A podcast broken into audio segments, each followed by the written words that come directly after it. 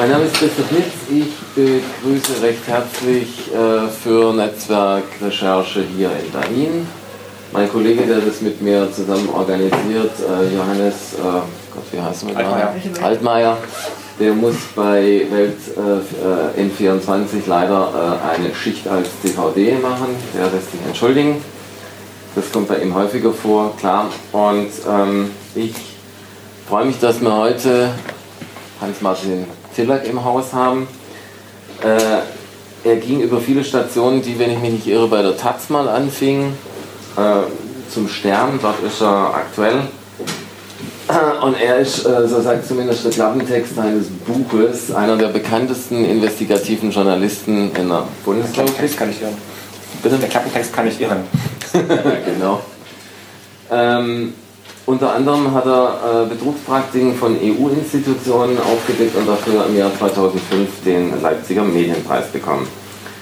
Ähm, ich würde mich auch noch gerne vorstellen wollen. Wie gesagt, mein Name ist Christoph Nitz. Ich war anderthalb Jahrzehnte bei einer überregional erscheinenden Tageszeitung tätig und bin seit äh, 2014, was ich hier auch sagen möchte, bei einer Agentur für politische Kommunikation und habe auch meine Mitgliedschaft bei Netzwerk Recherche entsprechend angepasst, weil es ja unserem Kodizes entspricht, weil äh, wir unter Artikel 5 unserer Verpflichtung ja nicht möchten, dass man PR macht. So, das zur Einführung und äh, du hattest vor, die Lobbyrepublik, über die wir heute sprechen wollen, das Buch Die korrupte Republik im Jahr 2009 rausgebracht.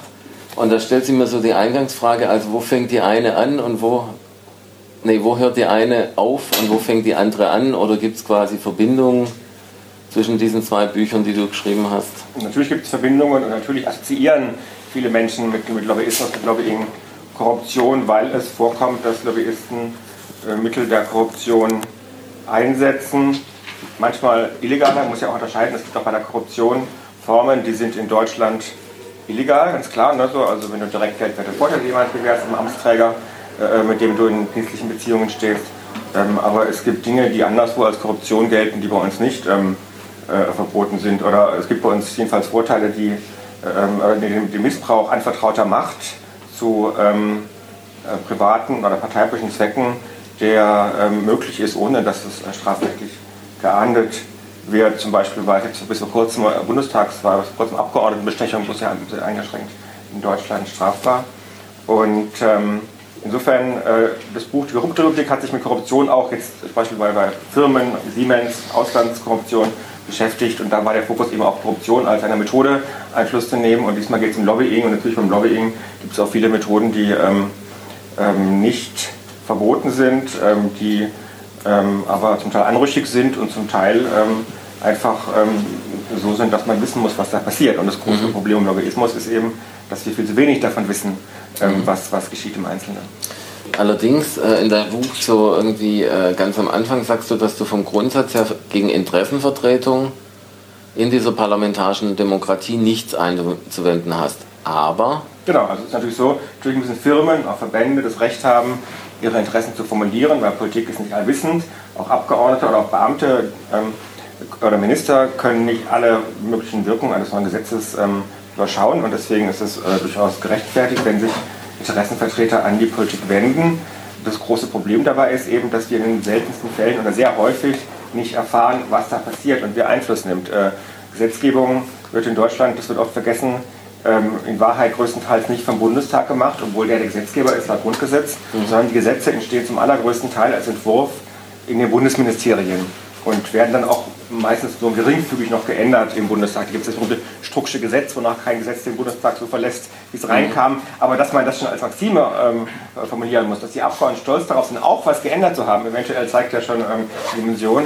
Und das Problem ist eben, wo der Bundestag noch einigermaßen öffentlich ist, auch wenn da nicht genug Öffentlichkeit herrscht, äh, sind die Ministerien, äh, in denen Gesetze formuliert werden, Black Boxes. Ähm, mhm. Da ähm, äh, herrscht relativ wenig Transparenz. Wir haben ein Informationsfreiheitsgesetz seit ein paar Jahren, das ist aber schlecht und ähm, äh, ähm, äh, bietet nicht sehr viele Einblicke. Wir wissen bis heute nicht, ähm, was im Laufe eines Formulierungsprozesses eines Gesetzes in den Ministerien passiert. Äh, wir können es in Einzelfällen, kommt es mal raus, habe ich auch Beispiele in dem Buch, aber ähm, regulär erfahren wir es nicht und es gibt auch Wissenschaftler, die haben mal im Rahmen eines Merkelschen Bürgerdialogs vor drei Jahren schon gesagt, das müsste eigentlich öffentlich werden, was da an einzelnen mhm. Stufen geändert wird, auf dessen Anregungen. Das wissen wir aber nicht. das erfahren wir ja, aber es gibt ja schon so äh, Begriffe, die auch bei Journalisten durchaus bekannt sind, nämlich Referentenentwurf mhm. und so weiter und so fort. Also es gibt da schon ein, ein Es gibt Referentenentwürfe, die kommen auch mal raus, aber die werden, die werden natürlich nicht Weg. automatisch bekannt und es wird nicht automatisch bekannt, wer alles dann schreibt in das Ministerium. Es gibt dann zum Teil die Verwendeanhörungen, die sind auch ähm, vorgesehen, ähm, äh, äh wenn ein Gesetz ein bestimmtes Stadium erreicht hat, äh, aber es gibt auch Einflussnahmen jenseits dessen. Ich habe ein Beispiel im Buch, ähm, da geht es um den Verband der Automobilindustrie. Die haben sich selbst gerühmt im Jahr, äh, was man, vor ein paar Jahren, ähm, in einem internen Protokoll. Matthias Wissmann, deren Präsident, hat sich gerühmt, dass die Bundeskanzlerin sie, den VDA, den Automobilindustrieverband, aufgefordert habe, gebeten habe, Vorschläge für Gesetzesformulierungen zu machen zu drei Vorhaben. Und das haben die das hat der Automobilindustrieverband natürlich dann gemacht, diese Vorschläge. Und in einem Fall kam dann dank der Recherchen ähm, des, ähm, ähm, der Deutschen Umwelthilfe, IFG, nach langen Klagen und äh, mhm. mit dem Wirtschaftsministerium heraus, dass ein, äh, eine Verordnung über die Kennzeichnung über der Energieeffizienz von Autos ähm, äh, basierte auf einem Vorschlag der Industrie. Das heißt, es gab nicht als erstes einen Entwurf des Ministeriums, sondern es gab als erstes die Eckpunkte aus dem VDA und die wurden dann weitgehend eins zu eins mit ein paar Änderungen umgesetzt äh, vom Wirtschaftsministerium mit Zustimmung, dann am Ende auch von Verkehrs- und Umweltministerium und, und Kanzleramt. Und, äh, Woran liegt es? Also äh, die Ministerien sind ja durchaus mit Menschen, mit äh, Beschäftigten bevölkert, auch nicht zu wenige. Manche sagen, das sind zu wenige, ich kann das schlecht beurteilen, vielleicht werden sie auch falsch eingesetzt. Es wird gelegentlich gesagt, dass die Ministerien in manchen Bereichen relativ wenig Expertise hätten und deswegen auch dankbar sind für dankbar sind für Lobbyisten, die sich mit Informationen an sie wenden. Und, ähm, aber zum Teil ist es natürlich einfach politischer Wille. Wenn die Bundeskanzlerin möchte, äh, dass äh, man der Autoindustrie ähm, äh, nach dem Munde redet, jetzt gesagt, mhm. dann ähm, hat das natürlich Gewicht und das ist natürlich, ähm, das hat natürlich auch Gründe. Die Autoindustrie ist äh, die wichtigste Branche hier im Land und ähm, insofern hat das eine gewisse Rationalität. Man sagt, man äh, will ähm, deren Interessen fördern, aber die Frage ist ja, ob dann andere Interessen einfach runterfallen sollen. Und die Frage ist natürlich auch, ähm, da geht es ja nicht bloß um diese Frage der Energieeffizienzkennzeichnung, sondern generell ist die Frage, warum müssen bestimmte Subventionen für die Autoindustrie sein, die es gibt, Dienstwagensteuerung äh, zum Beispiel, ähm, weil das dann auf Kosten aller anderen geht, die das finanzieren, auch auf Kosten anderer Branchen, vielleicht neuerer, innovativerer Branchen. Und äh, auf die Weise uns immer abhängiger machen von einer starken, sehr, sehr großen Branche, die eben deswegen auch sehr viel Lobby-Einfluss hat. Ähm, ja, du hattest da auch Zahlen genannt. Äh, einer deiner Kritikpunkte im Buch ist auch, dass es keine Zahlen quasi gibt, also dass man nicht wie in Brüssel äh, im Lobbyregister quasi auch die Aufwendungen, die ein Konzern oder ein Verband macht, quasi benennen muss. Aber du hast das extrapoliert, wenn ich es richtig verstanden habe. Äh, von Brüssel ausgehend zum Beispiel der Daimler-Benz-Konzern 2,6 Millionen oder so. Also in der Preisklasse zwischen 2 und 3 Millionen sind die äh, Repräsentanzausgaben von Konzernen. Es gibt ja aber mehr, es gibt ja also auch Verbände und äh, verschiedenste Dinge. Also wo siehst du auch die Wandlungen oder wie viel Geld äh, wird hier wirklich quasi eingebracht und äh, wo sind die entscheidenden, äh, wie will ich sagen, äh, Einlasstore, wo quasi äh, die Interessen dann in diese Prozesse reinkommen? Mehr also, im Bundestag oder mehr in den Ministerien? Weil du hattest also ja ich, glaube, ich glaube schon, dass insgesamt die Ministerien wichtiger sind. Es gibt auch Lobbyisten, die sagen, sie waren noch nie im Bundestag, weil es so unwichtig sei. Ähm, und Karl Lurk zum Beispiel, ein Lobbyist, der viel für die Finanzbranche arbeitet, Hedgefonds und so weiter. Ähm, und ähm, trotzdem ist der Bundestag natürlich von Belang, das ist gar keine Frage. Ähm, Summen, also ich habe mal versucht zu schätzen, äh, äh, in der Tat angesichts dessen, wie viele Büros es ungefähr äh, in Berlin gibt, wie viele Vertretungen und wie viel äh, ähm, das jeweils, äh, deren, deren Unterhaltung jeweils verschlingt. Ähm, so ein Lobbybüro in Berlin kostet normalerweise eine Million locker, wenn du äh, nicht mhm. zu groß einsteigst. Und, ähm, und wenn du überlegst, dass wir ungefähr 150 Unternehmensrepräsentanten hier haben, dass wir 2000 Verbands, Verbandsbüros wahrscheinlich hier haben, kann man relativ leicht extrapolieren, dass die Gesamtsumme, die für das Lobbying eingesetzt wird in Berlin, so mindestens bei 500 Millionen Euro liegen muss bis zu einer Milliarde. Ne? Es, gibt Verbände, die geben pro Jahr 60, 70, 80 Millionen Euro aus, zum Beispiel der Verband der, äh, ähm, der, Verband der Versicherungsindustrie. Mhm ähm, oder äh, der BDI, BDI, BDI 20 Millionen im Jahr, die sind noch relativ, äh, aber es gibt ja in der Tat ähm, Summen, die beträchtlich sind. Das ist ähm, dann nicht unbedingt alles nur für Lobbying, aber, aber diese Summen kann man zum Beispiel, das ist eine Sache, die ich gemacht habe, ich habe für dieses Buch ähm, Vereinsregister mir die ähm, Akten besorgt ähm, von diversen Verbänden, die als Verein eingetragen sind. Und ähm, das ist vielleicht ein wichtiger Recherchehinweis auch. Ähm, Journalisten haben das Einsichtsrecht in ins Vereinsregister, auch in die Akten. Und da findet man zum Teil auch Budgetzahlen. Und, ähm, das ist schon ein schöner Platz, das sieht dann auch hübsch aus, wenn Sie sich da hinsetzen, dann fühlt sich das sehr schön. Herzlich willkommen. Entschuldigung, ich. Kein Problem. Und zweiter Regiehinweis, äh, wir fangen relativ pünktlich an. Vielleicht schreiben wir das in die Einladung in Zukunft rein. Trotzdem herzlich willkommen. Genau. Äh, also wie gesagt, Budget, die Budgetzahlen für Verbände habe ich eben dann zum Vereinsregister äh, über, über, dortige Protokolle ähm, der, der Verbände ähm, ausfindig gemacht, aber regulär erfahren wir das in Deutschland in der Tat nicht. In Brüssel gibt es ein freiwilliges Lobbyregister, in dem die Firmen angeben müssen, ähm, was sie zahlen. Inzwischen ist es auch so, dass die Teilnahme am Lobbyregister in Brüssel ähm, verpflichtend ist, wenn man wiederum Vertreter der Kommission, Beamte, Kommissare treffen möchte. Insofern wird es da ähm, wächst da die, wächst da die, die Transparenz. Ähm, heute hat ja Transparency International Integrity Watch vorgestellt, das hat gesehen, ähm, eine neue Webseite, die dann auch genau die Lobbykontakte nachzeichnet, die einzelne Kommissare und ähm, Generaldirektoren haben. Das erfahren wir hier ähm, normalerweise nicht. Ähm, es sei denn, Abgeordnete immer anfragen, dann wird beantwortet. So, also das ist sozusagen das die Summe, also wie gesagt 500 Millionen Euro mindestens. Und ähm, wenn du jetzt nach den Entwicklungen fragst, die es gab, dann ähm, ist es natürlich eindeutig so, dass in den vergangenen Jahren zwar die Zahl der Verbände nicht gesunken ist, die wächst weiter, so, aber die relative Rolle der Verbände, sagen viele, ist gesunken, weil es eine Reihe von neuen Playern gibt. Zum einen haben sehr viele große Unternehmen inzwischen Konzernrepräsentanzen hier, äh, Daimler sowieso, aber auch kleinere Firmen bis hin zu Scheffler oder, oder Juvi, die äh, Ökostromfirma, mhm. einige Büros in Berlin und ähm, 150 insgesamt mindestens immer mehr auch ausländische Konzerne, zum Beispiel Exxon, die hatten sich bis vor kurzem vertreten lassen von der Lobbyagentur Fleischmann Hillard, wollen Laxerregeln fürs Fracking durchsetzen in Deutschland und waren unzufrieden mit Fleischmann Hillard und haben dann also Dinge gekündigt und ein eigenes Büro aufgemacht zum äh, äh Missfallen des, der Lobbyagentur. Und ähm, das ist das eine. Das andere sind halt Lobbyagenturen, wie die erwähnte Firma Fleischmann Hillard, wo gerade Firmen auf sich äh, wenden, wohin die Firmen sich wenden, die ähm, äh, sei es kleiner sind, sich ein eigenes Büro in Berlin nicht leisten können, oder ausländische Firmen, ausländische Regierungen zum Beispiel, ne, ähm, die, äh, zum Beispiel die aus Kasachstan. Die aus Kasachstan. Wer für die genau arbeitet in Berlin, das ist eine Frage, die auch in der Branche keiner, das weiß keiner so genau. Ähm, also wer Beziehungen hat, so die Gusenbauer aus Wien, ähm, und auch den Lansky, der da diese Lobbykontakte vermittelt hat. Das ist der Detlef Prinz, das ist ein SPD-nah oder auch sozialdemokratischer Lobbyist und Berater und Verleger in Berlin, ähm, der aber auch für die Strippenzieg ein guter Freund von Steinmeier ist. Ähm, also der hatte auch schon mal ähm, äh, äh, Gusenbauer und Lansky zu Besuch auf äh, einer seiner Empfänge. Aber ob der für die arbeitet, die Sachen, weiß ich nicht. Bei den Aserbaidschanis wusste man, für die hat eine Weile der Hans-Erich Bilges gearbeitet. Das ist äh, auch ein Lobbyist mit wechselnder, wechselnder Biografie und ähm, mhm. etwas schillerndem Ruf, zu Recht schillernd. Und ähm, die serbische Regierung hat die Agentur WMP mal angeheuert gehabt. Die ähm, katarische Regierung offenbar ist auch gerade bei WMP.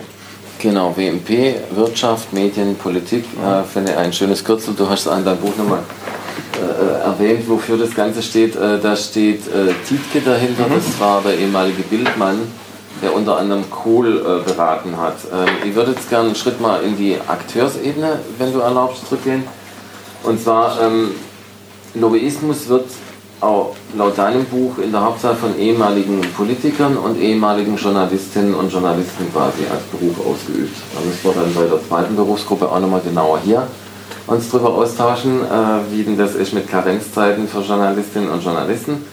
Und im Bereich Politik äh, fiel mir bei der Recherche auf, dass jetzt sagen wir mal so der erste große äh, als Skandal aufgetauchte Fall äh, der von Erich Mende war, der bei der FDP war und der war unter ähm, Adenauer bis 1966 Minister eigentlich für das unspannende äh, äh, gesamtdeutsche Beziehungsministerium. Also das war das Ministerium, das sich damals mit der DDR beschäftigt hat, die es ja heute schon seit 25 Jahren nicht mehr gibt.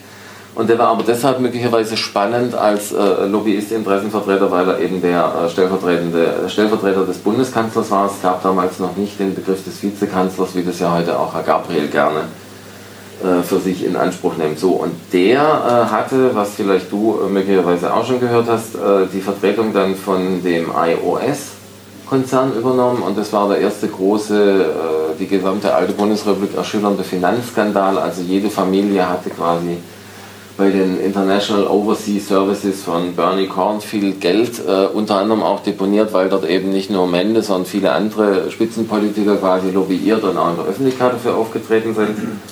Und er ist dann später nahtlos zu Bonn Finanz, also ein ähnlicher Strukturvertrieb. Dann äh, gibt es irgendwelche anderen frühen Beispiele oder seit wann gibt es diese Art äh, von Lobbying, das also quasi auch äh, Ratio-Effekt. Genau. Also ähm, wir haben natürlich keine Zahlen, weil wir kein, nochmal kein Lobbyregister haben, wo angegeben wird, welche ehemaligen Politiker oder Beamte oder Abgeordnete oder Abgeordnete Mitarbeiter alle in die Lobbybranche gewechselt sind. Deswegen bleibt quasi der Augenschein. Natürlich ist insgesamt äh, die Lobbybranche gewachsen, deswegen auch die Nachfrage nach Personal. Das ist ganz klar. Es mag auch sein, dass zum Teil in der Vergangenheit mehr im Verborgenen passiert ist. Auch Helmut Kohl hat ja bekanntlich, äh, ähm, nachdem er 98 ausgeschieden war als Kanzler, Hunderttausende von Euro pro Jahr bekommen von Leo Kirch. Und das hat er nicht öffentlich gemacht, das kam nur zufällig raus im Rahmen des Kirchprozesses.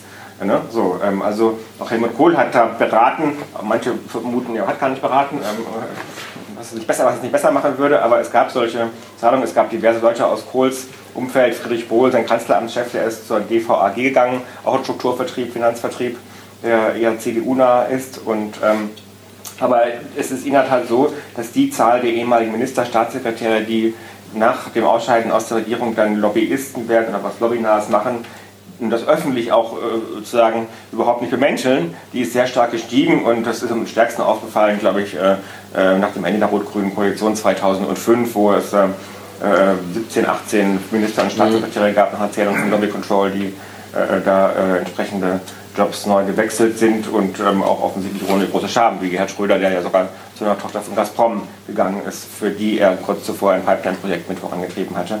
Ähm, und ähm, das ist ein neuer Stil und äh, irgendwie ein Glaube ist, also zu mir, es liege vielleicht auch an der Demografie, weil eben heutzutage ausscheidende Politiker noch länger fit sein, deswegen könnte man die auch nicht irgendwie alle auf die Diät setzen sozusagen. Oder, ähm, aber die Frage ist natürlich schon, früher haben es natürlich andererseits trotzdem andere Minister auch geschafft oder ehemalige Präsidenten oder ehemalige ähm, Kanzler, dass sie nicht ähm, äh, um die Welt gezogen sind, um möglichst viel Geld zu verdienen. Und ähm, äh, das ist ähm, zum Teil, finde ich jetzt die, gerade die Geschichte hier Kasachstan, ne, so, mhm. also die Gier, die da zum Teil offensichtlich herrscht, das ist ähm, auch etwas, das kann man wahrscheinlich gar nicht regulieren. Das ist einfach bloß ähm, so, dass man äh, Schreck kriegt und fragt, ähm, wo die Standards sind, die da aber offenbar fehlen. Exakt, also wenn wir jetzt nochmal festhalten, wenn man Mende einfach mal als Beginn, zumindest was ich recherchieren konnte, mit 67 definiert, dann haben wir 50 Jahre Lobbyrepublik. Und die entwickelt sich, sagen wir mal. Das ist länger. Also ich meine, es gab schon Lobby, es gab Lobbyisten schon im Kaiserreich. Das, äh, es gab schon im Kaiserreich äh, Industrieverbände und ähm, natürlich äh, gab es, gab damals bereits einen Bauernverband zum Beispiel. Also Lobbyisten gab es schon äh, vor der Republik, vor der Weimarer Republik mhm. und in der Weimarer Republik. Und, aber es hat alle sagen deutlich zugenommen seit dem Umzug von Bonn nach Berlin. Ähm, und das hat was damit zu tun, sicherlich auch, wenn man nach strukturellen Gründen guckt, dass ähm, sich diese alte Deutschland AG aufgelöst hat, wo alle Firmen miteinander verflochten waren und äh, die Verbände ähm, im System, der Konkordanzdemokratie oder, oder des Korporatismus quasi sich mit der Regierung abgestimmt haben. Heute ist auch die deutsche Wirtschaft eben stärker aufgesplittert, stärker ähm, nach, nach außen hin geöffnet. Es gibt mehr Player, die von außen reinkommen und deswegen gibt es mehr unterschiedliche Interessen und, ähm, und ähm, deswegen auch mehr unterschiedliche Interessenvertreter. Und ähm, dann hört man ab und zu das Argument, das ist einfach gar nicht schlimm, weil ähm, dann jeweils sich die gegen Interessen gegenseitig stellen würden und, ähm, und dabei dann äh, sozusagen das äh, natürliche Gleichgewicht wiederhergestellt würde. Aber das ist natürlich ein Irrglaube, weil es andererseits bestimmte Interessen gibt, die lassen sich nur sehr schwer organisieren und schwer repräsentieren. Also man guckt zum Beispiel Klima Energiewende, habe ich in dem Buch ausführlicher behandelt. Da gibt es natürlich auch sehr mächtige und sehr starke Lobbyisten inzwischen der Ökostrombranche, weil die auch sehr potent mhm. geworden ist zum Teil ähm, die sich dann auch äh, durchaus artikulieren können. Ähm, aber wer natürlich dann wiederum eher runterfällt, das ist, sind die Stromkunden, weil das ist eine große Menge von Menschen, die schwer zu organisieren ist. Kleine Gruppen äh, sind oft leichter zu organisieren als große mhm. und ähm, insofern, wenn man viele, viele, viele Lobbyisten hat, kann das auch sein, dass die sich dann eben alle auf Kosten von denjenigen ähm, einigen, die jetzt nicht dabei sind. Das ist ähm, äh, äh, so einen alten Lobbyisten-Spruch aus den USA, if you're not at the table, you're on the menu. Also wenn du nicht am Tisch sitzt, bist du Teil der Speisekarte, der Speisefolge und ähm, das passiert natürlich heute auch. Ähm, bevor wir nochmal tiefer in Personen gehen, eine Zwischenfrage. Und zwar, es gab in den 70er Jahren, ich glaube 70er Jahren, die Bemühungen, ein Verbändegesetz auf den Weg zu bringen. Wenn ich mich nicht irre, von der FDP. inwieweit wird so eine Regelung quasi helfen und, und inwieweit ähm, hm, kann man solche Dinge, sagen wir mal, regulieren? Du hast dann an deinem Buch quasi einen Ausblick gegeben, auf welchen Ebenen quasi Änderungsbedarf bestünde. Und ähm, zwar, äh, dass man einen ehemaligen Bundeskanzler durchkommen lässt, dass er für seine Spender keinen Namen nennt und um den äh, Schaden, den seine Partei quasi äh, zurückzahlen musste, haben zum Teil wahrscheinlich dieselben Leute ein zweites Mal gespendet. Wissen wir bis heute nicht. Es wird ja oft gesagt, dass äh, in der deutschen Politik letztlich alles rauskomme. Das sagt, sagen vor allem Leute aus der Politik. Das Beispiel sind Helmut Kohl Spendermillionen. Das ist ein sehr gutes Beispiel dafür, dass es eben in der Tat Dinge gibt, die wir ähm, nicht erfahren und wo auch wohl nie erfahren werden. Ähm, und es sei denn, irgendwann kommt durch Zufall irgendwas doch noch ans Tageslicht. Insofern wissen wir nicht, wer das war. Ähm, grundsätzlich Frage Regulierung, Verbänderegulierung reicht eben gerade nicht aus heutzutage, weil wir heute eben die Verbände nur einen Teil ähm, sozusagen der, der Player scheiß. Es gibt eben auch die Unternehmenslobbyisten, ähm, es gibt die Agenturen, es gibt die Anwaltskanzleien, die zunehmend aktiv sind in dem Bereich. Deswegen wäre ein Punkt ein Lobbyregister, dass man sieht, wer alles unterwegs ist und ähm, mit welchen Summen, mit welchen Auftraggebern, mit welchen Leuten, die aus der Politik angekauft wurden. Und ganz wichtig, mehr Transparenz in den Ministerien, weil dort ähm, Gesetzgebung stattfindet und dort auch Verbände heute schon angehört werden durchaus zum Teil dann auch eben, wie gesagt, ähm, in einer regulierten Form, aber in einer Form, in der der normale Bürger und selbst Bundestagsabgeordnete nicht erfahren, wer da wann welche Änderungen durchsetzt. Mhm. Gut, ähm, ich wollte nochmal äh, zu sprechen kommen. Äh, nach Kohl kam Schröder, wir hatten es zweimal gestreift. Ähm, in dem Kasachstan-Titelaufmacher, äh, der, wie du sagtest, jetzt bei euch im Stern auch nochmal mit neuen äh, Fakten äh, weiter bearbeitet wurde. Ähm, man muss sich ja schon fragen, hat die politische Klasse irgendwie, sagen wir mal, keinen Ruf zu verlieren? Oder also Otto Schiele ist da genannt, der ja, sagen wir mal, immer sehr äh, gegenüber Bürgern äh, die Rechte des Staates doch betont hat. Und äh, Gerhard Schröder äh, zeichnet ja manche seiner Freunde gerne als lupenreine Demokraten aus. Äh, und auch äh, der Bundespräsident A.D. Köhler ist ja auch eigentlich eher immer als ein Gutmensch bekannt. Ja, man, man, man, wundert sich wirklich. Ich hatte auch, also ich, hab, ich war damals schockiert, als Schröder zu Gazprom gegangen ist. Ähm, äh, Otto Schily haben wir alle in Erinnerung als den Mann, der versucht hat, Informationsfreiheitsgesetz zu verhindern. Ähm, und ähm, Sicherheitsgesetze hat er verantwortet nach 9-11. Mhm. Ähm, und äh, äh, und trotzdem, obwohl also ich wie gesagt äh, schockiert war über Gerhard Schröder damals bei Gazprom, war ich nochmal erschrocken, auch als ich jetzt äh, diese Sachen über Kasachstan gelesen habe, das erste Mal, weil man denkt immer, noch tiefer kann man eigentlich nicht sinken. Ähm, und, und das ist schon so, dass das, das schon eine Frage ist, wie weit sich da Leute in der Politik darum scheren, wie ihr Ruf ähm, dadurch ausfällt oder auch der Ruf der gesamten politischen Klasse dadurch beeinflusst wird. Das mag ja zum Teil so sein, dass eben die Betreffenden hoffen, es kommt nicht raus. So, ähm, äh, das, was, was, was dort passiert, ist klar, zum Teil müssen eben die Recherchen das erst offenlegen und, ähm, und äh, deswegen gibt es sicherlich vieles weitere, was wir gar nicht kennen, was ähm, uns wahrscheinlich eh nicht ähm, überraschen würde. Und äh, ähm, zum Teil ist es aber auch wirklich eine Hartleibigkeit, glaube ich, wo sich dann einige glauben, äh, äh, sich nur noch um sich kümmern zu müssen. Und das ist natürlich ähm, schon die Frage, wie das sein kann, dass jemand wie Gerhard Schröder, der ist halt als ehemaliger Bundeskanzler immer noch ein Büro und ein Fahrer mhm. vom Steuerzahler finanziert, genauso der ehemalige Bundespräsident, der auch natürlich sein Ehrensold hat für 200.000 Euro. Und ähm, ob das dann wirklich so ist, dass äh, man ähm, dann nicht doch einen Ehrenkodex bräuchte für jemanden, der in der Weise vom Staat alimentiert wird, mhm. weil Gerhard Schröder war Repräsentant dieses Landes, Horst Köhler war es, und äh, wer das mal war, der beeinflusst mit dem, was er heute tut, ja auch weiterhin die Wahrnehmung Deutschlands in der Welt mit dem, was er unternimmt in der Wirtschaft. Und, äh, und die Wahrheit ist aber andererseits, wenn man zum Beispiel bei Gerhard Schröder anfragt über heutige Geschäfte, ähm, dann ist es fast immer so, dass sie keine Antwort. Ne? Also sie mhm. Äh, glauben, sie seien keinem rechenschaftspflichtig, aber glauben, sie hätten das Recht auf unsere Alimentierung. Und das ist ein Missverhältnis, finde ich. Mhm. Ähm man müsste jetzt nochmal in das Räderwerk einsteigen. Also wir haben jetzt gerade die Zeit vor der Sommerpause. Es gibt sehr viele Sommerfeste, die auch äh, mit einem eigenen Unterkapitel in deinem Buch behandelt sind.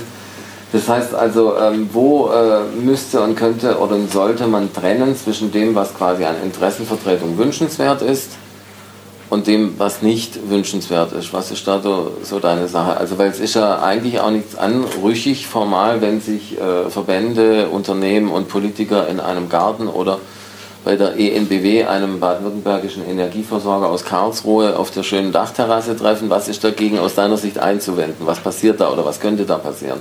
es, ist so, es ist in der Tat so, dass äh, ähm, Lobbyisten, ähm, das sagen sie alle, wenn auch zum Teil mit der vorgehaltenen Hand, brauchen eines ganz vor allem, ganz, ganz, ganz in erster Linie, und das sind Kontakte, Zugänge in die Politik.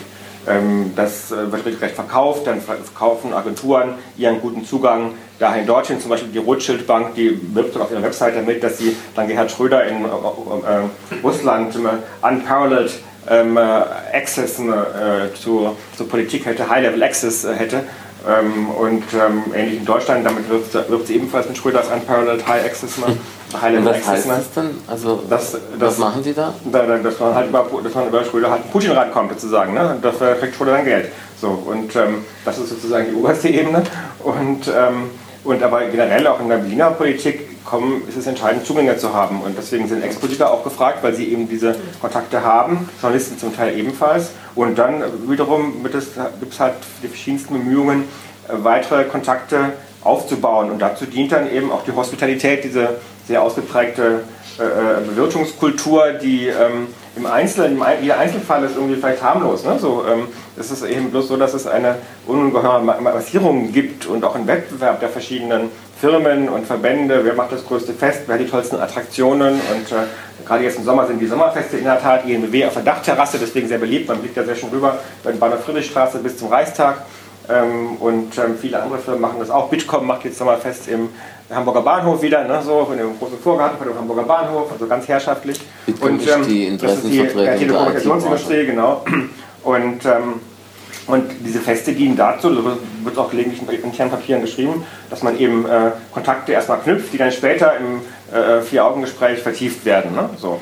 Und äh, natürlich auch äh, sich ähm, Freunde macht, weil jeder, der bewirtet wird, hat dann ähm, normalerweise hinterher kein unangenehmes Gefühl. Ne? So, es ist äh, äh, so, dass natürlich es ein bisschen und dann ist halt so, dass das Niveau unterschiedlich ist. Also äh, es gibt dann offensichtlich Verbände, Verbände, gerade aus dem Bereich Rüstung, die dann auch mal bei ihren parlamentarischen Abenden nicht bloß Abendessen und Wein servieren, sondern wenn sie sonst aggressiv sind, auch harte Alkoholiker, was einige Abgeordnete gerne haben und wo sie froh sind, wenn ihnen das quasi proaktiv angeboten wird und sie nicht drum betteln müssen um den Schnaps. Das ist einfach so.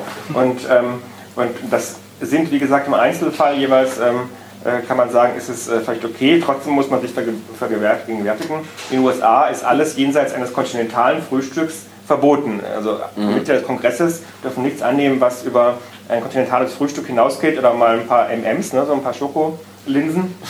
Und, ähm, äh, ähm, und es ist auch so, dass dann aber, wie bei uns, eben quasi die, die, die Grenze nach oben offen ist. Es gibt einige Abgeordnete inzwischen, um den Abgeordneten Marco Bülow von der SPD und Gerhard Schick von den Grünen, die haben sich ein Limit gesetzt und haben gesagt, sie wollen keine Einladungen annehmen, die mehr als 100 Euro wert sind. Ne? So, man kann generell fragen, warum muss ein MDB, warum kann er nicht selbst auch seine, seine Essensrechnung bezahlen? Das ähm, ja. ist aber offenbar keine Selbstverständlichkeit. Und, ähm, Allerdings, deswegen, die wenden ja auch in Kritik auf dein Buch ein, dass das äh, für sie sogar Arbeit wäre und wenn sie dafür auch noch das Frühstück, wo sie ihre Zeit schon mitbrächten, bezahlen müssten, wäre das ja eher rührig und äh, es wird ja auch immer quasi klein geredet. Also die spannende Frage, die mir Nein, es ist ja umgekehrt so, es ist ja so, dass, dass, Lobbyisten ja selber sagen, sie machen das mit der kulinarischen Versorgung, weil sie auf die Weise mehr Leute anziehen. Ne? So, ah. Würdet ihr hier ein Buffet anbieten, kämen vielleicht auch mit noch mehr Leute hierher. Das ist ja möglich. Ne? So, aber kann halt nicht jeder bezahlen. Gut, wir werden uns äh, da doch nochmal kundig machen, wer das vielleicht unterstützen könnte. ähm, andere These, jetzt gibt es auch wieder Parteitage, oh, es gibt regelmäßig Parteitage. Ähm, kann man sich mit so einem Stand, also mit der Präsenz eines Unternehmens oder auch beim Hoffest vom regierenden Bürgermeister hier in Berlin waren dieses Jahr vor wenigen Tagen 86 äh, beteiligte Firmen, die mit Ständen unterschiedlicher Art eben dort äh, auftraten. Also was kauft sich von den 86 Menschen, die dort auf dem Hoffest sind, was kaufen die sich davon? Also ich würde gerne ein Stück weit härter rausarbeiten, wo ist quasi der legale Raum und wo fängt es an quasi weh zu tun und wo ist quasi für die Gesellschaft einfach schädlich, was dort sich entwickelt. Also es ist so, dass ähm, äh, selber ähm, Firmenverbände sagen, sie machen das, weil sie dort viele Entscheidungsträger treffen. Ne? Das ist ja das Themenfeld Kontakte. Auf dem Parteitag triffst du viele Abgeordnete, ähm, je nachdem, welche Partei betroffen ist, die Bundeskanzlerin, Bundesminister ähm, und, ähm, oder auch vielleicht künftige Minister, wenn du bei der Opposition bist. Und ähm, das ist das eine, die Kontakte. Und ähm, es ist außerdem auch so, dass ähm, es ist ähnlich wie bei den Parteispenden, dass äh, natürlich verboten ist in Deutschland, dass man direkt Gegenleistungen bekommt für eine Spende. Aber es gibt natürlich indirekt ähm, äh, den Effekt, dass wenn man als Parteispender auftritt, einigermaßen großzügig ist, man auch eher als Gesprächspartner von der Politik ernst genommen wird. Das wird jeder Einzelne dann immer wieder bestreiten in der Politik, aber es ist so und es gibt Lobbyisten, die sagen, eine von Remzen hat es vor Jahren mal gesagt, man müsse Sponsor, Sponsor sein auf irgendwelchen Landesvertretungsfesten, weil man mit der Politik im Gespräch bleiben müsse und auf die Weise dann auch den Zugang habe. Ein Stück weit, manche sagen auch, es geht so, es geht andersrum, dass quasi ähm, äh, äh, die Zahlung von Parteispenden oder von Sponsoring auf Parteitagen, das ist so eine Art, ähm, das ist eine Art ähm, Pizza, wie heißt es, ähm, Pizzo, ne? die, die eine Art, ähm, äh, ähm, ich fällt mir das deutsche Wort nicht ein, was die Mafia, was vielleicht die Mafia von ähm, Schutzgeld. Schutzgeld, Schutzgelder, genau. Das ist ein Schutzgeld, das man zahlt, damit man im Zweifelsfall ähm, äh, ähm, angehört wird von der Politik. Und, ähm, und das Problem dann ist nochmal, dass Parteispenden einigermaßen, wenn auch schlecht, transparent bei uns gehandhabt werden. Ab einer Summe von über 10.000 Euro werden sie offengelegt. Die Summen beim Sponsoring von Parteitagen werden nicht offengelegt, außer bei den Grünen inzwischen, die machen das.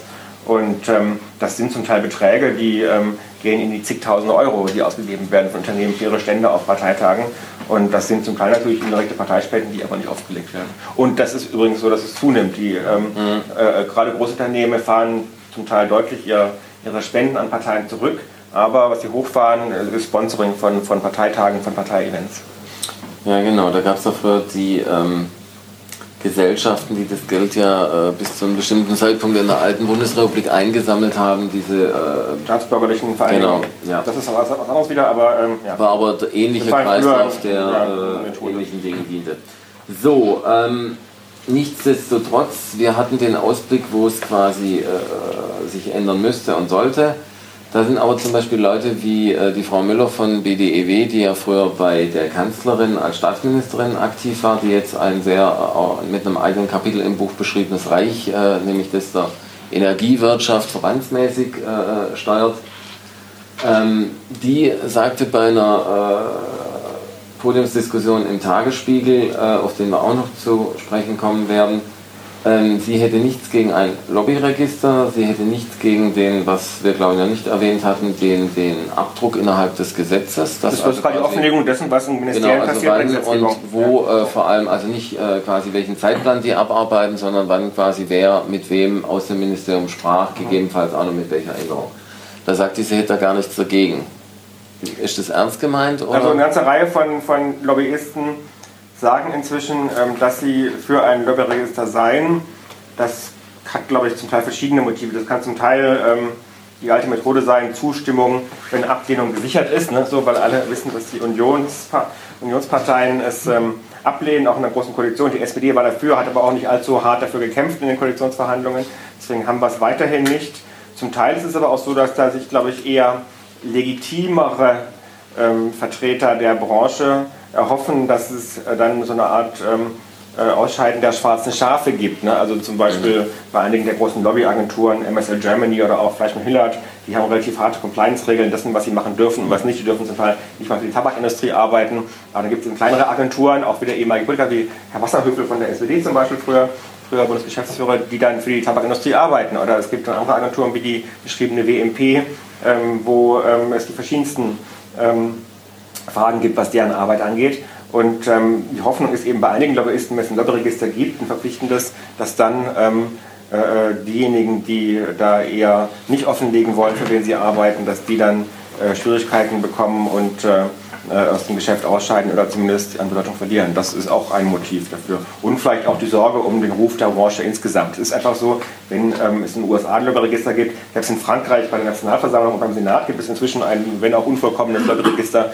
Äh, es gibt in Brüssel ein, wie wir erwähnt haben, äh, unvollkommenes, aber doch zumindest ähm, bedeutend zunehmendes Lobbyregister. Mhm. Wenn Deutschland einfach zurückfällt, ist das natürlich einfach ein, ständiger, ein ständiges Fragezeichen, das da dahinter Es gibt steht. ja hier diese äh, Liste beim Bundestag, wo freiwillig sich Vereine und Verbände quasi. Verbände, Verbände und da sind nur die Namen und die Adresse. Vereine auch. Ne, so mehr nicht. Ja.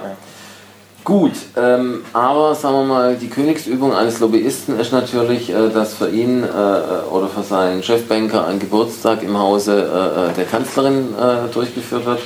Da fand ich in deinem Buch ja sehr schön, äh, dass das äh, quasi der Angeberei des Beschenkten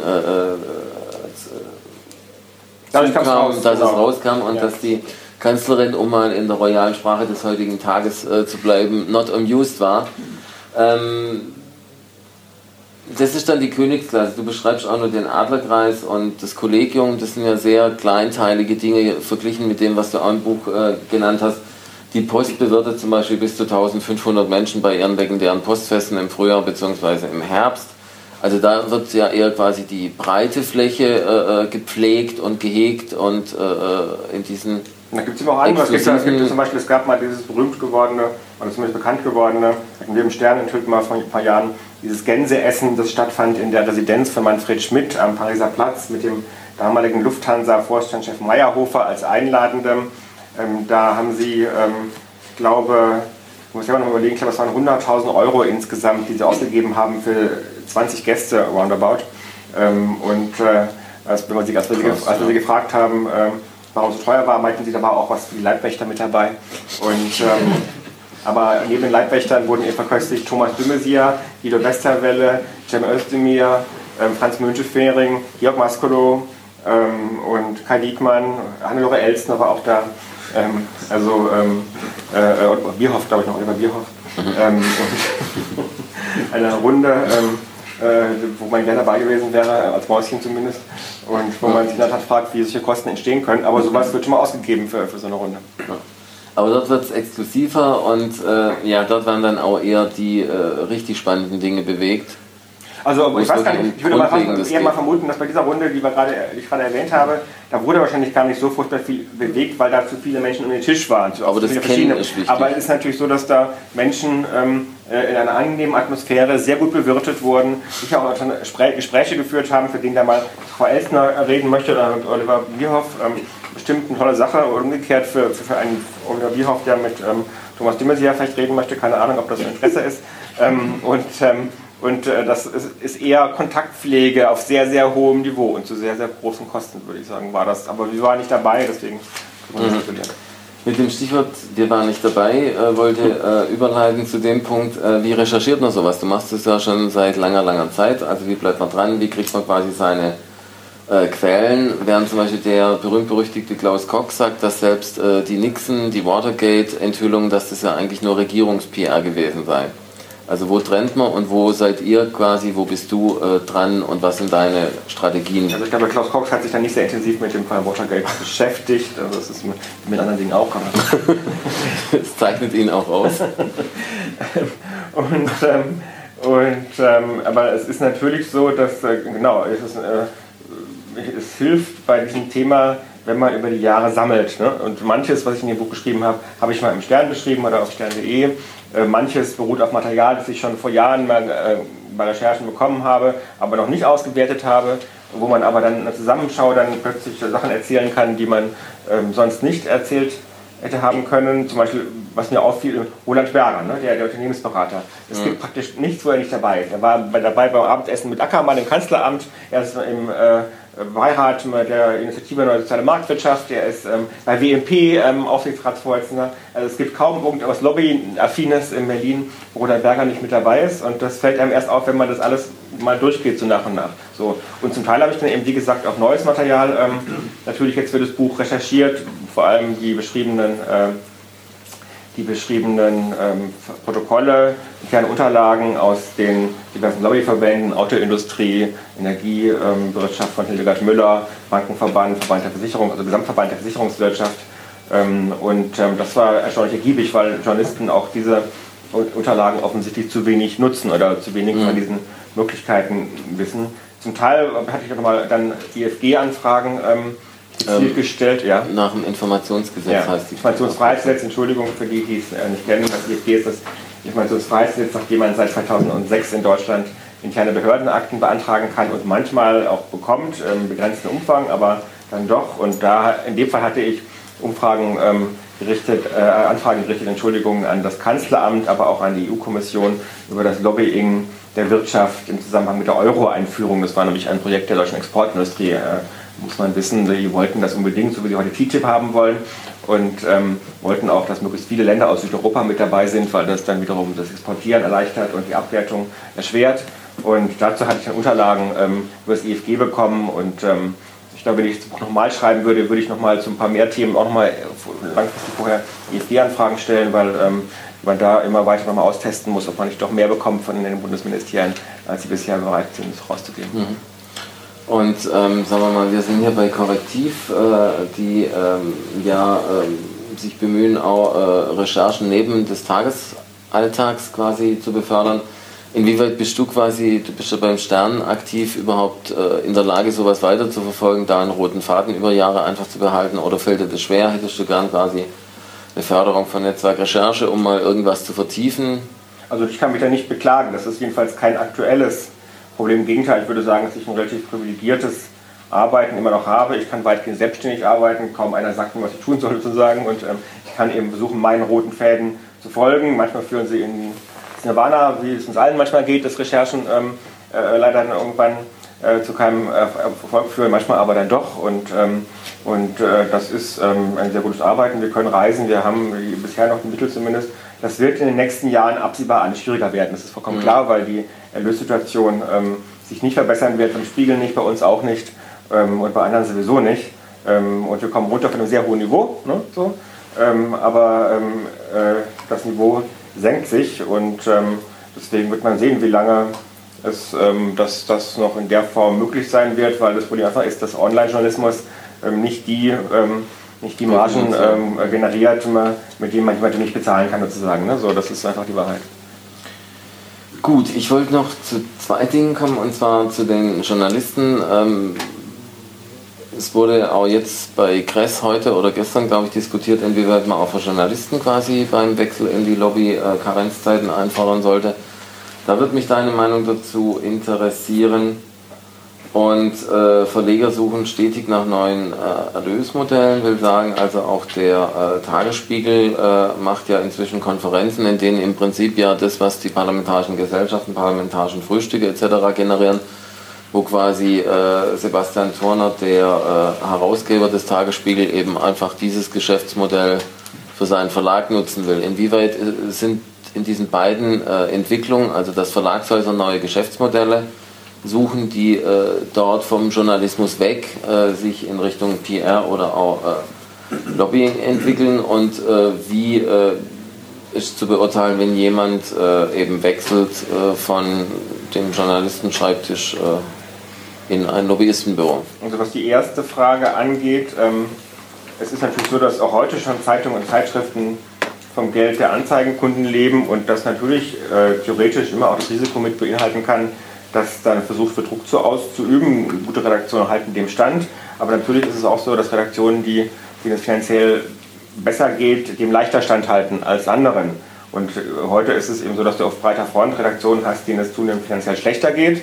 Und deswegen ähm, sucht man nach neuen Einnahmequellen und, ähm, und wenn es dann eben Fälle gibt, wo dann Kongresse organisiert werden, die aus ähm, der Wirtschaft finanziert werden, setzt man sich natürlich potenziell auch neuen Abhängigkeiten aus. Das ist ähm, vollkommen klar. Also ähm, äh, ich würde auch sagen, äh, Redaktionen, Zeitungen, Zeitschriften sollten in erster Linie das tun, äh, was sie am besten können, nämlich Journalismus. Mhm. Ähm, und, ähm, aber ich kann auch verstehen, wenn heute Verlagsleiter überlegen, können sie eben dieses Kerngeschäft mit anderen ergänzen, um äh, äh, das auf Dauer oder für eine längere Zeit zumindest lebensfähig ähm, zu gestalten. Und äh, was Journalisten angeht, in der Tat, das habe ich ja auch erwähnt im Buch, es gibt eine noch erstaunlich große Zahl ehemaliger Journalisten, die dann Lobbyisten werden. Auch die bringen eben oft Kontakte mit.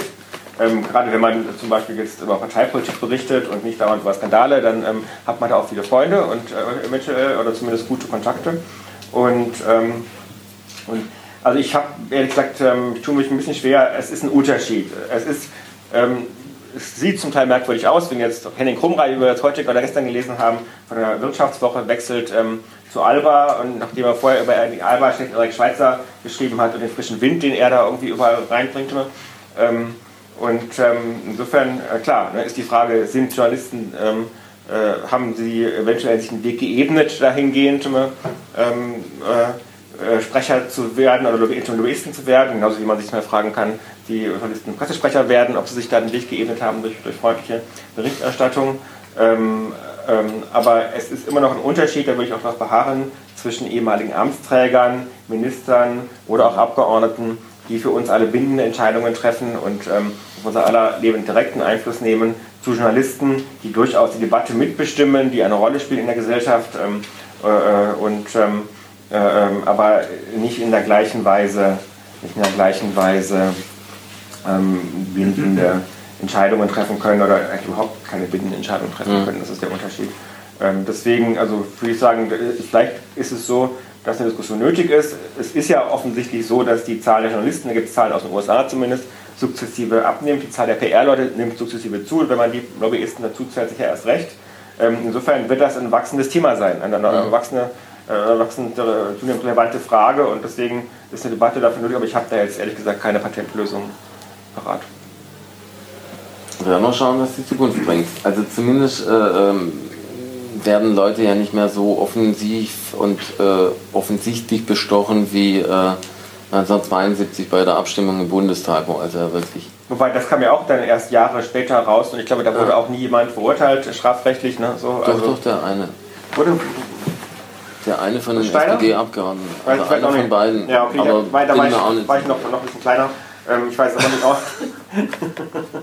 ähm, äh, jedenfalls gab es eine Reihe, es gab einen Fall, der, der publik wurde, und dann einige erst nach der Wende, die, die rauskamen, oder wer das Geld geliefert hatte. Ähm, und ähm, es wird auch heute noch direkt bestochen. Es gibt gelegentlich äh, Fälle ähm, auf, auch auf ähm, lokalerer Ebene.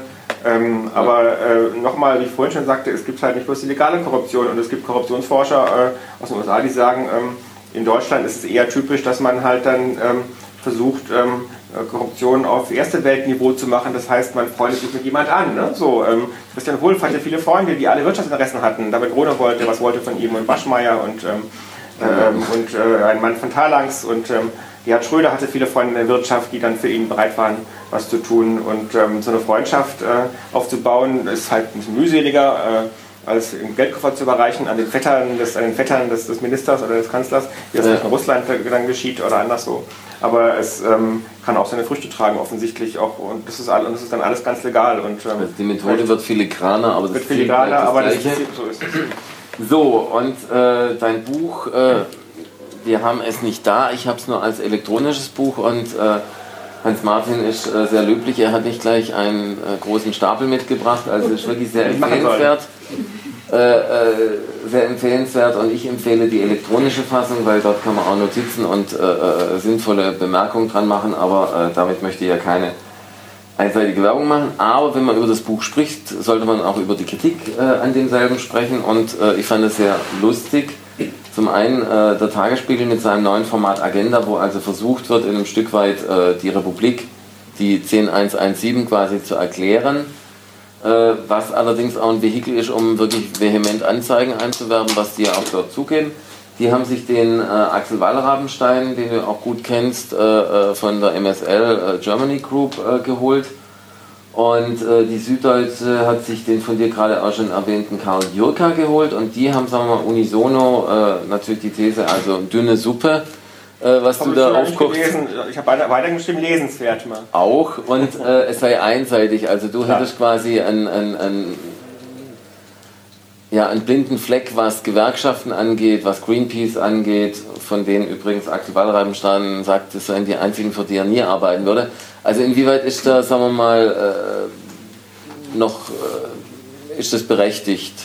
Also das ist natürlich das, was, was Lobbyisten immer sagen, Lobbyisten, die für die Wirtschaft arbeiten, sind immer ein Stück weit neidisch auf NGOs wie Greenpeace. Und warum ist das so? Weil die eine höhere Glaubwürdigkeit haben. Es ist einfach so, logischerweise. Ne? Das ist, jeder ist spontan eher Greenpeace zu glauben, obwohl Greenpeace auch schon Fehler gemacht hat, falsch äh, äh, Angaben gemacht hat. Aber sie haben eine höhere Glaubwürdigkeit und das ist auch ihr Kapital. Aber es ist halt auch ähm, nicht, nicht ihr einziges, aber ein Kapital, ähm, das andere Schwächen ausgleicht, die NGOs haben. Sie haben eben äh, nicht diesen direkten Return on Investment, wenn Lobbying funktioniert. Wenn eine Firma oder ein Verband erfolgreich lobbyiert, kann das bei ihnen ähm, äh, die Einnahmen steigern oder zumindest Verluste vermeiden und dann hat es sich gelohnt. Und ähm, erfolgreiches Lobbying für, für eine äh, für eine Frage wie, wie Umweltschutz oder ähnliches, bringt eben nicht direkt ähm, dann, dann Einnahmen, wenn es funktioniert. Und es ist so, ich meine, Greenpeace hat auch ein Büro hier in Berlin, aber das ist relativ klein und ähm, äh, Greenpeace macht, aber das habe ich auch erwähnt, lädt auch trotzdem Abgeordnete sogar zu Abendessen ins Adlon ein,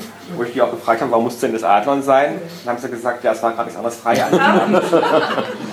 Berlin, ja. Wir wissen ja, es gibt außer Adlon auch mal wenige Restaurants in Berlin-Mitte, das ist ein ganz großes Problem.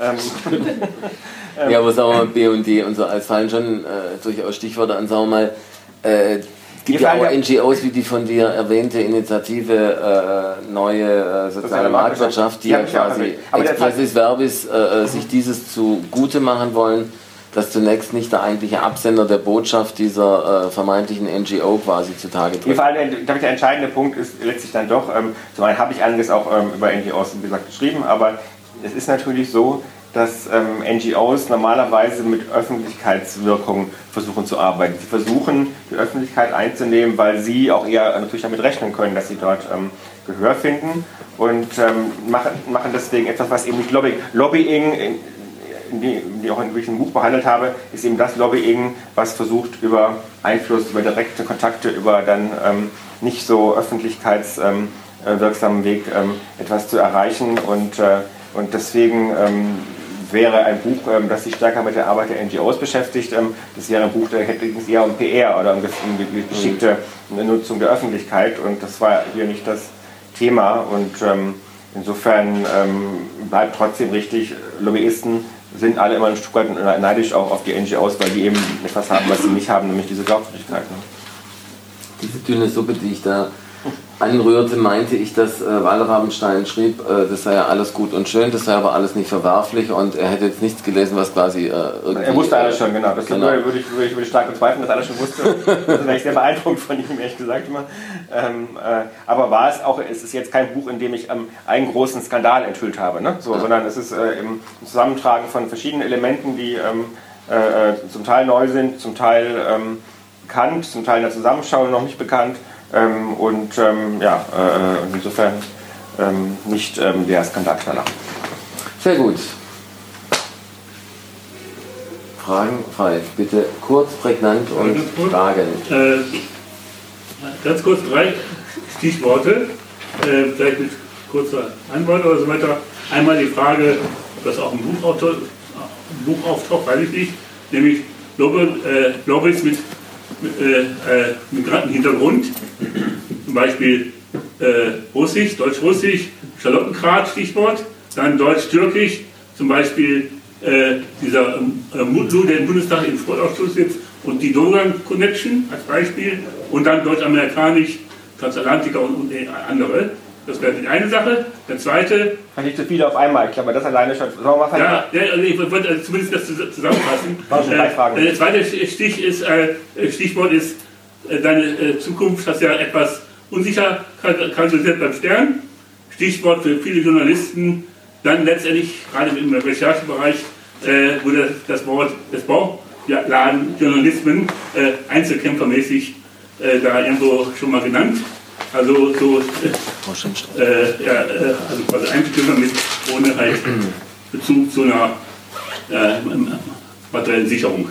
Äh, und die dritte Sache wäre, äh, nämlich das, das, betrifft die Ebene, die Sie auch angesprochen hast, nämlich das Unterlaufen von, äh, von formalen Kriterien am Beispiel ähm. der, der UKW Radiosender formal haben sie alle Anträge gestellt, korrekt, machen durch aber jüngst, äh, habe ich jetzt auch gelesen, ganz jüngst, äh, eine Methode durch Verschachtelungen und undurchsichtbar machen, äh, desavouieren sie quasi äh, dieses, diese Form von Transparenz. Also von daher, inwieweit kann dann auch ein, ein Logregister gar nicht äh, da ausreichend sein im Hinblick auf Nachhaltigkeit?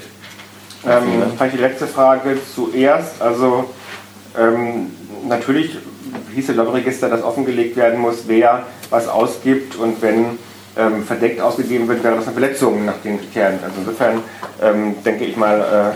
Äh, äh, die, aber die Verschachtelung müssen dann auch mit nachgetragen werden. Die Verschachtelung ist angekommen und. Äh, ja, also. Ähm, Äh, das mag an einem bestimmten Punkt ein Problem sein, aber ich würde sagen, erstmal hätte ich gerne das Lobbyregister und dann kümmere ich mich darum, wie man äh, okay. verhindert, dass die Regeln umgangen werden. Ähm, zweiter Punkt, Bauchladenjournalismus. Wie gesagt, im Moment ähm, habe ich keinen Grund, über meine Arbeitsbedingungen zu klagen, aber natürlich wissen wir alle, dass die Branche ähm, eine ungewisse Zukunft hat und ähm, deswegen arbeite ich daran, dass es nur bislang gut geht, logischerweise. Das ist ja vollkommen klar. Ähm, und die erste Frage, ja, ähm, Deutsch-Türkisch, nein, habe ich mich nicht mit beschäftigt in dem Buch, aber ich habe mich beschäftigt mit dem äh, Deutsch-Russischen Forum, äh, das ähm, von Matthias Platze geleitet wird, das sehr stark wirtschaftsdominiert ist und ähm, äh, ähm, sehr stark auf gute Beziehungen zu Russland äh, angelegt ist. Im Kuratorium ist jemand wie Wladimir Yakunin, der Chef der Staatsbahn, jemand, der von den USA mit Sanktionen belegt ist wegen seiner Rolle im Zusammenhang mit der Besetzung der Krim. Und ähm, der ist dann weiterhin Kuratoriumsmitglied zusammen mit Rüdiger Grube oder auch Roland Berger, auch der ist wieder dabei. Ähm, und äh, das ist ein typisches Beispiel für einen Verband, der ähm, ähm, so tut, als wolle er sich für eine gute Sache einsetzen. Völkerverständigung ist ja eine gute Sache, ähm, aber in Wahrheit geht es eben nicht um Völkerverständigung, sondern darum, Beziehungen zwischen der Wirtschaft hier und der Regierung dort in Russland ähm, äh, zu ähm, möglichst, möglichst reibungslos zu gestalten. Und, ähm, und insofern ist dann so ein Verein auch ein Vehikel für Lobbyinteressen, ganz eindeutig. Ähnlich ist es bei der Atlantikbrücke. Ähm, die wird auch in dem Buch, kommt dem Buch auch vor. Und auch da ist es so, dass der Anteil der Wirtschaftsvertreter auffällig hoch ist. Und ähm, dort ist es auch so, zumindest zeitweise gewesen, dass ähm, explizit eine Regelung galt, wonach Abgeordnete und Beamte weniger Mitgliedsbeitrag zahlen mussten als andere, weil man ja mit denen gerade ins Gespräch kommen wollte. Also quasi hat man ähm, dafür die, die, die subventioniert, äh, weil die die Ansprechpartner waren, was natürlich ein typisches Lobbyinteresse ist, Kontakt zu haben zu Leuten aus der Politik. Und ähm, insofern ähm, ist das äh, äh auch ein Verein, der ähm, in, der Weise ein Lobbyvehikel ist, gilt übrigens auch für die Europäische Bewegung Deutschland, ähm, auch ein sehr stark lobbydominierter oder lobbybeeinflusster Verband, der sagt, er will die europäische Einigung vorantreiben. Der Vorsitzende ist zurzeit jetzt, der jetzige Postlobbyist, vorher war es die damalige Postlobbyistin, dann, dann war es zwischendurch ein Daimler-Lobbyist und ähm, äh, äh, das sind dann zufällig auch Unternehmen, die gerade auch Interessen haben, daran zu erfahren, was äh, in Russland Regulierung passiert in ihren Branchen. Also insofern äh, muss man auch bei Vereinigungen, die das vermeintlich äh, Gute in der Welt voranbringen wollten, da halt immer auch gucken, sind da Lobbyinteressen dahinter, gar keine Frage. Äh, ich wollte, bevor David Schrauben das Wort gebe, noch mal kurz danken, dass wir hier regelmäßig unseren äh, Netzwerk Recherche Berlin Joe Fix in den Räumen von Korrektiv machen dürfen und er ist nämlich hier quasi unser Gastgeber. Bitte. Ich habe also ich beschäftige mich auch hier seit einiger Zeit so mit Lobbyeinflüssen und wie die welche Macht ausüben können. Weil ich mich immer wieder frage, ist, ähm, wie will man eine Demokratie und eine Lobby organisieren? Also du brauchst nach meinem dafür eine Organisationsstruktur, in der halt Kontakte möglich sind auszutauschen, Ideen möglich sind auszutauschen. Und ich frage mich immer wieder so, okay, wo fängt es an böse zu werden, wenn man sagt, irgendwo müssen wir reden. Absolut, ich weiß nicht, was am Anfang noch nicht da, da habe ich das schon mal gesagt, ist, natürlich sage ich ganz klar, äh, eine lobbyfreie Republik ähm, äh, wird es nicht geben und soll es auch nicht geben. Natürlich müssen sich Interessen artikulieren, weil die Politik nicht von vornherein alles antizipieren kann, was an möglichen Nebenwirkungen bei einem Gesetz zum Beispiel auftreten kann. Deswegen müssen sich auch Firmen und Verbände, nicht nur NGOs, ähm, äußern dürfen können. Das Problem ist eben nur bei uns, dass ähm, äh, äh, sie es heutzutage in einer Weise tun können, auch Einfluss nehmen können, ohne dass das durchsichtig wird, weil die Gesetzgebung, die größtenteils in den Bundesministerien stattfindet, ähm, dass dort beim Prozess der der, der Erstellung von Gesetzesentwürfen, die meistens dann unverändert oder fast weitgehend unverändert zum Bundestag kommen, ähm, Verbände, Firmen Einfluss nehmen können, ohne dass äh, der Bürger hinterher die Öffentlichkeit erfährt, wer an welchen Stationen wie Einfluss genommen hat. Das ist dann das Stichwort legislativer Fußabdruck oder eben Offenlegung dessen, was da an Entwürfen und an Vorschlägen reinkommt. Das Problem ist sozusagen, Lobbying soll sein, sage ich, ne? aber es muss an ganz an verschiedenen Punkten sehr viel transparenter stattfinden, damit die Allgemeinheit ähm, eine Chance hat mitzubekommen, wo eventuell sich äh, Partikularinteressen äh, durchsetzen in einer Weise, die die, ähm, die die Mehrheit der Bürger nicht wünscht. Ganz pauschal gesagt. Sagt ihr kurz, wer ihr seid und äh, ich bin Christine Mansfeld. Ich versuche auch Lobbyarbeit zu machen für das Gute. Äh, das heißt Exposure Dialog Programm. Und ähm, mich würde interessieren, was Sie zur Lobbyarbeit der evangelischen und katholischen Kirche, den großen Kirchen sagen und inwiefern auch historisch äh, Sie meinen, dass es transparent ist. Haben Sie eine Ahnung, wie das funktioniert und inwiefern ist da Transparenz? Also dazu kann ich in der Tat ähm, nichts sagen. Wir alle wissen, dass die Kirchen äh, einen hohen Einfluss haben und äh, historisch gewachsenen äh, äh haben. Ein Grundsatzprinzip, ähm, das haben amerikanische Lobbyforscher herausgefunden, ist, dass, ähm, was aber auch viele Praktiker eigentlich wissen, dass äh, Lobbyisten immer dann Erfolg, besonders leicht Erfolg haben, wenn sie den Status quo verteidigen. Also wenn jemand wie die evangelische-katholische Kirche ohnehin sehr gut ihre Interessen verankert hat äh, in der Republik, dann ist es natürlich leichter, das verteidigen zu müssen, als etwas erreichen zu müssen, was man erstmal erreichen muss. Das ist äh, logisch. Ne? So, das, ähm, ansonsten ist es einfach so, das habe ich vielleicht vorher noch sagen müssen bei der Frage, wie habe ich das Buch recherchiert. Es ist natürlich so, dass wenn man über Lobbyismus recherchieren und schreiben möchte, in qualifizierter Weise und was Neues dabei auch ähm, berichten können möchte, dann ähm, muss man sich auch mit den jeweiligen Themen auskennen ähm, und den Akteuren dort. Das heißt, ich kann nicht ähm, über Lobbyeinfluss in jedem Themengebiet ähm, äh, kompetent sprechen, weil ähm, kein Mensch alleine ähm, alle Themengebiete gut kennen kann. Ich habe ich hab die eine Themengebiete im Buch auch dann vertieft behandelt, wo ich mich auch journalistisch mit beschäftigt habe. Äh, Energiepolitik, Rüstung und, und was sage ich noch? Ähm, Euro hatten wir noch, aber und Autoindustrie kommt auch vor. Und, ähm, aber ich kann nicht ähm, für alle Themengebiete. Bitte? Finanzen hattest du? Ja, das kommt, nur, kommt in der speziellen Form nicht vor. Aber ich kann nicht für alle Themengebiete in gleicher Weise ähm, äh, reklamieren, dass ich, dass ich da äh, genau weiß, was, was passiert. Ja, also unehrlich.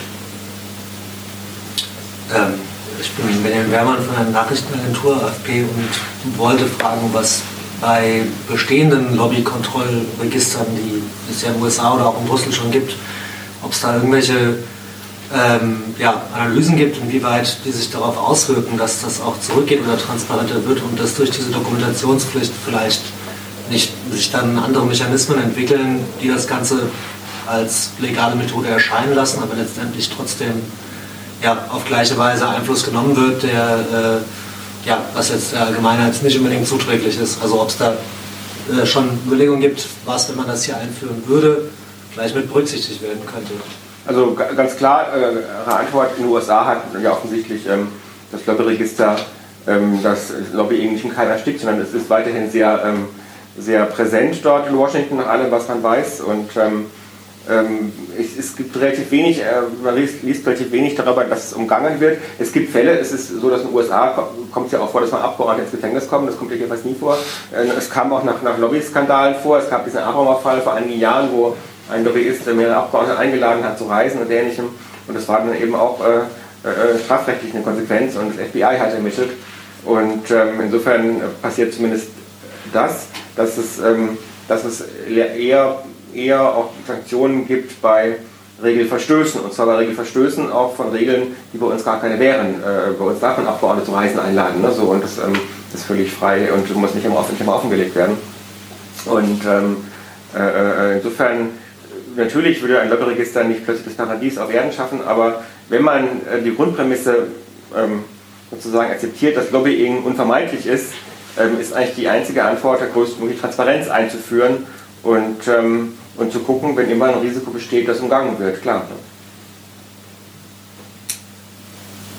Charles McFedrin, ähm, Deutsche Welle. Zwei Fragen. Ähm, zuerst, wie häufig kommt es vor, Ihrer Meinung nach, dass ähm, die Lobbyisten oder die Verbände tatsächlich die Gesetze schreiben oder Entwürfe oder umschreiben?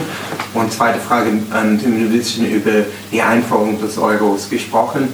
Wie viel wissen wir über ähm, wie viel Einflussnahme es gibt ähm, bei der Förderung der Gläubiger in Bezug auf was, was äh, heute abläuft in Griechenland, also diese Handlungen. Ja. Die erste Frage war, ähm, wie oft Gesetze geschrieben werden. Natürlich, wir wissen es nicht, es kommt, es kommt isoliert, fällt raus. Ich habe in meinem Buch einiges bekannt gemacht hier im Zusammenhang mit dieser, mit dieser Energieeffizienzverordnung, wo die Autoindustrie weitgehend ähm, äh, äh, bestimmt hat und wo sogar die Kanzlerin, ähm, die Kanzlerin dazu eingeladen hatte, Angela Merkel. Aber ähm, genau das wissen wir eben nicht, weil wir viel zu wenig wissen über den Gang der Gesetzgebung in den Ministerien. So. Und ähm, was jetzt die Euro-Rettung angeht, Politik in Griechenland generell, ist es natürlich so, dass die Euro-Rettung war auch, als es, als es begann 2010, war auch, war auch eine Entscheidung zugunsten der Banken, der Banken, die man ähm, retten wollte, die großen deutschen und französischen Banken vor allem, die äh, einiges an, an, Krediten in Griechenland sonst zu verlieren gehabt hätten.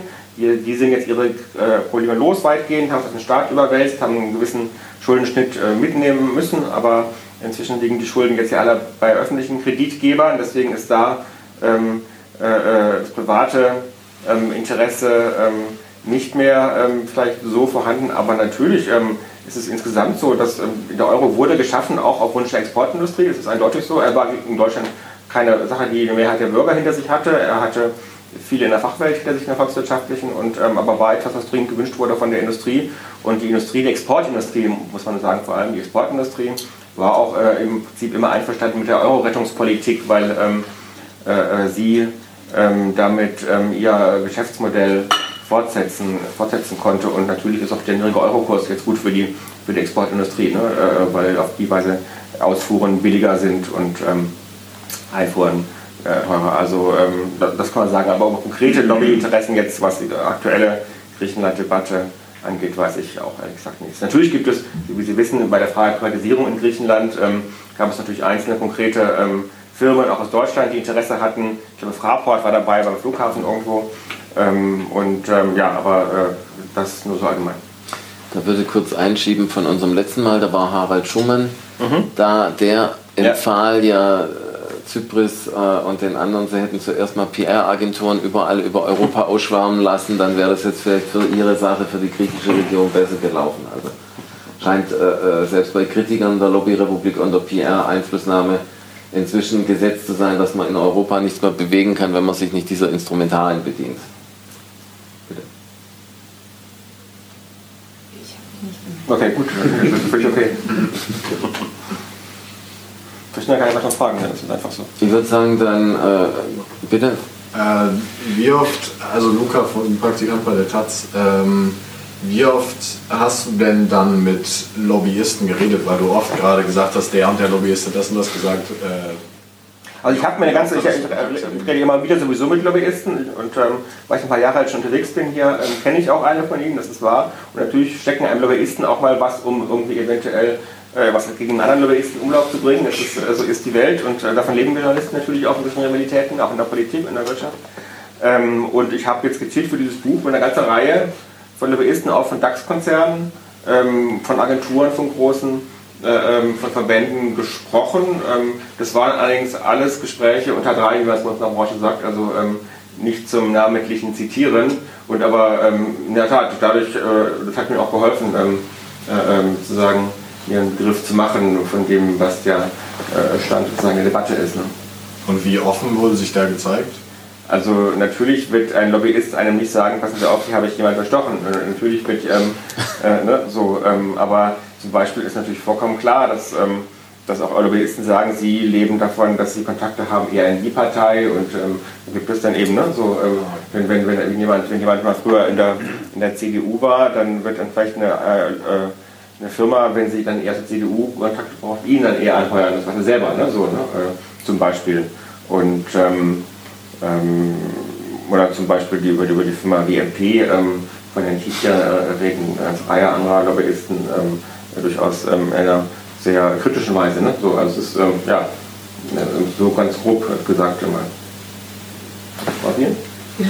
Ähm, du hast ja auch viele Jahre in Brüssel gearbeitet. Hast du dich da auch mit dem Thema Lobbyismus und sagen Einflussnahme, Korruption beschäftigt und kann man das vergleichen, qualitativ und quantitativ? Wie es in Berlin ist zu Brüssel? Also ich habe mich in Brüssel auch, äh, wenn auch ähm, nicht jetzt mit, mit, der Tiefe wie jetzt hier in dem Fall mit dem Buch, äh, mit Lobbyismus beschäftigt. Äh. In Brüssel gibt es deutlich nach allen Schätzungen deutlich mehr als hier. Man sprach immer von eher 15.000 bis 20.000. Ist ja auch klar, das Gebiet, ähm, das, da, das da reguliert wird, ähm, das Territorium ist ja viel größer der EU.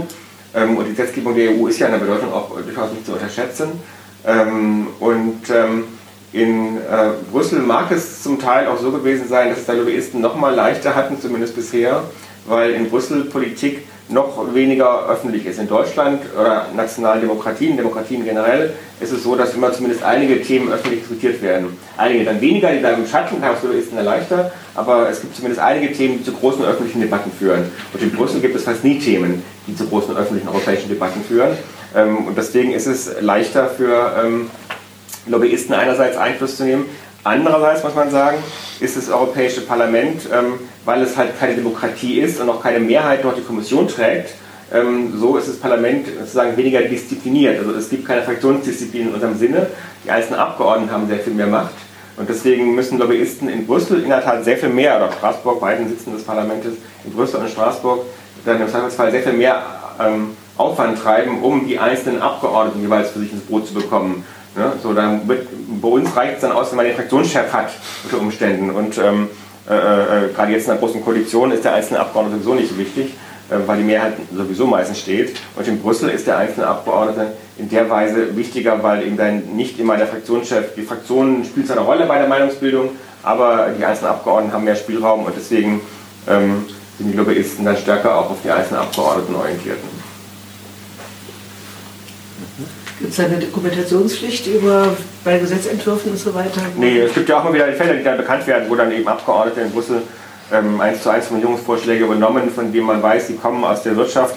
Das gibt es nicht. Es gibt in Brüssel, wie gesagt, wie schon mehrfach erwähnt, auf dem Christoph ein Lobbyregister, das zwar immer noch freiwillig ist, aber inzwischen ist es seit Juncker jetzt Kommissionspräsident wurde, so, dass er verpflichtet hat, äh, Firmen, Verbände, die Gesprächstermine haben wollen mit Kommissionsbeamten, Generaldirektoren. Und Kommissaren, dass die sich Lobbyregister registrieren lassen müssen. Und auf der anderen Seite gibt es seit allerneuestem auch eine Pflicht ähm, äh, für Kommissare etc., Generaldirektoren, dass sie Lobbykontakte offenlegen. Das es gerade in einer kleinen Debatte, weil irgendwie äh, Güter Oettinger, der deutsche Kommissar für Energiefragen, ähm, irgendwie seit Februar offenbar keine Lobbyisten getroffen hat nach seinen Angaben. Und dann kam raus, er hatte einfach irgendwie, oder sein Büro hat das einfach verschlammt gehabt und man, es kamen jetzt doch 70 Termine zusammen, die ähm, stattgefunden haben bis, bis, ähm, nur zwei NGOs. bis März allein, nur zwei NGOs, genau, in April fehlt immer noch, ne, so, und, ähm, no it would, sagt der Schwab da. Also es gibt zumindest den wachsenden Druck, das offenzulegen dort. Ähm, äh, das ist vielleicht, hilft vielleicht dann die ansonsten eher größere Intransparenz in Brüssel dann ein bisschen zu konterkarieren. Ne? Da sind sie weiter als, als hier als in Berlin, eindeutig. So, also, wer hat noch nichts gefragt und mag die Gelegenheit nutzen, dass Hans-Martin Tillack hier ist? Äh, er ist quasi, wie man auch hört, sehr erfahren und ist auch bereit und willig, quasi hier äh, breit Auskunft zu geben. Deshalb nutzt die Gunst der Stunde. Die, die schon einmal gefragt hatten, aber Fragen und kurz, bitte. Ja, auch noch ganz kurz äh, die Nachfrage, äh, was ich bezogen auf Bock, anderen Journalisten, jetzt allgemeiner gefragt, bezogen auf dich und deine Kollegen, die im ähnlichen Bereich arbeiten, zum Beispiel der äh, der äh, das Buch geschrieben hat, die Strippenzieher in Europa und in Deutschland, den kennst du ja auch, äh, äh, gibt es in diesem Umfeld eher egoistische Tendenzen, also jeder für sich, äh, abgeschottet, oder gibt es eine Form von Kooperation, Erfahrungsaustausch, möglicherweise auch über äh, welche Rolle spielt dabei äh, Lobby Control oder so in diesem Umfeld so ein bisschen beschreiben? Also natürlich, äh, Journalisten, die über verschiedene Medien arbeiten, sind in Konkurrenz zueinander und natürlich tauscht man sich mit Kollegen immer wieder auch aus. Ich kenne Götz Hamann, den Sie wahrscheinlich meinen, und Kerstin Gammerlin beide zufällig nicht persönlich. Ähm, insofern habe ich mich mit ihnen noch nicht ausgetauscht.